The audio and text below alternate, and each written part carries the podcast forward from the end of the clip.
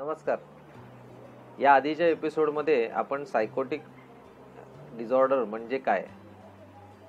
या संदर्भात आपण माहिती घेतली. यामध्ये कोणते कोणते आजार असतात किंवा विकार असतात हे समजून घेतलं. सायकोटिक डिझॉर्डर्समध्ये बेसिकली दोन महत्त्वाचे किंवा दोन मेजर डिझॉर्डर्स आहेत. त्याच्यामध्ये बायपोलर डिझॉर्डर आणि सिझोफ्रेनिया हे दोन मेजर डिझॉर्डर्स आढळतात. आणि याच्यामध्ये बरेचसे ड्रास्टिक चेंजेस आपल्याला पाहायला मिळतात. Drastic changes in the sense त्याच्यामध्ये हॅल्युसिनेशन आणि डिल्युजन म्हणजे भ्र भ्रमिष्ट ज्या पद्धतीचा व्यक्ती असतो किंवा एखादी भ्रमिष्ठाप्रमाणे ज्या पद्धतीने व्यक्ती वागते आवाज येणं वेगवेगळे किंवा एखादे काही भास होणे काही गोष्टी दिस दिसणं ज्या की अस्तित्वात नाही आहे तर अशा पद्धतीच्या स्वभावानं आपण सायकोटिक डिझॉर्डर्समध्ये कॅटेगराईज करतो किंवा सायकोटिक डिझॉर्डर्स म्हणतो किंवा सायकोटिक सायकोसिस देखील आपण म्हणतो त्याला. तर यामध्ये मूलत्वे जर कॉजेसचा आपण बघितलं कारणं जर पाहिली तर याच्यामध्ये दुर्धर आजार बऱ्याच दिवसांचा जुनाट आजार हा सुद्धा ह्या गोष्टीला कारणीभूत असतो. त्याचबरोबर व्यसनाधीनता म्हणजे जे व्यसनं असतात काही गोष्टींची ती जडल्यामुळे सुद्धा काही आजार जडतात. सायकोटिक डिझॉर्डर्स हे विकार जडतात. त्याचबरोबर अतिरिक्त स्ट्रेस अधिक अधिकचा ताण किंवा अपुरी झोप खूप काळापर्यंत एखादे ड्रग्ज घेतो आपण औषधं घेतो तर त्या औषधांचा सुद्धा दुष्परिणाम म्हणून हे विकार जडतात.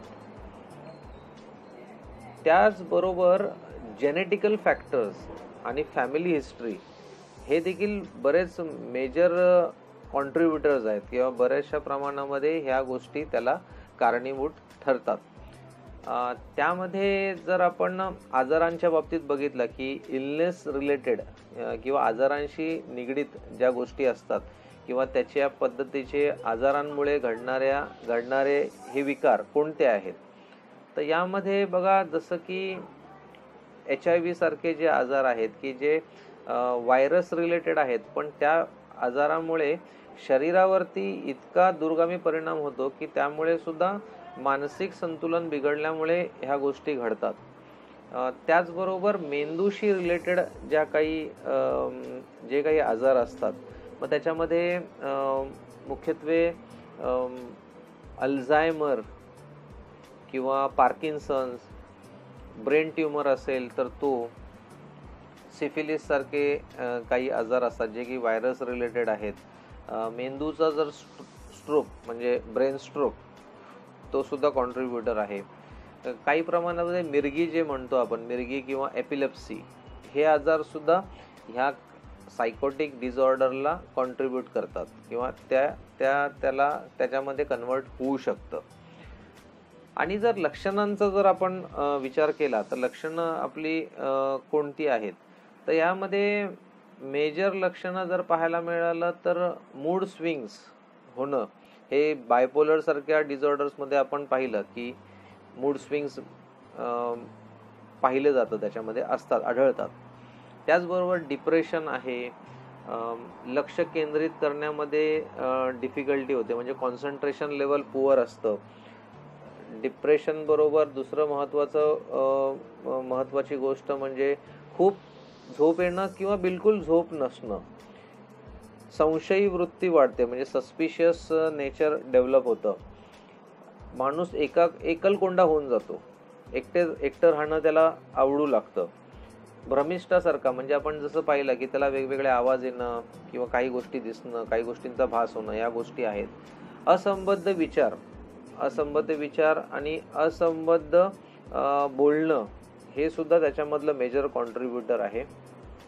नजरेमध्ये सुद्धा आपल्याला बघतो की ती व्यक्ती त्याची जी नजर असते ती अस्थिर असते आणि काहीतरी शोधात असते किंवा बिथरलेली असते कावरी बावरी असते. आणि त्याच्याचबरोबर महत्त्वाची म्हणजे त्याची जी कृती असते त्या थोड्याशा डिफरंट पद्धतीच्या असतात. नॉर्मल माणसासारख्या नसतात. आणि याच्यामधून एक महत्त्वाचं कारण म महत्त्वाचं जे सिम्पटम आपण बघतो की याच्यामध्ये सुसायडल टेंडन्सी डेव्हलप होते.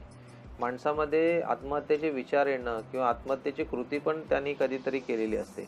तर ह्या सगळ्या गोष्टी ही काही लक्षणं आणि काही सिम्पटम्स हे आज आपण पाहिले. तर पुढच्या भागामध्ये आपण पाहूया की याच्यामध्ये याचे रेमेडीज काय आहेत किंवा हे कोणत्या कोणत्या गोष्टी म्हणजे काही उदाहरणं कोणती आहेत की समजू शकतो की आपण की एक्झॅक्टली सिझोप्रेनिया किंवा सायकोटिक डिझऑर्डर्स बायपोलर्स म्हणजे काय आहे एक्झॅक्टली ह्याची काही उदाहरणं आपण पाहूया म्हणजे जेणेकरून आपल्याला अजून ह्याबद्दलचा जो थॉट आहे तो क्लिअर होईल विचार याच्या बाबतीतचे क्लिअर होतील हा विषय समजायला सोपा जाईल.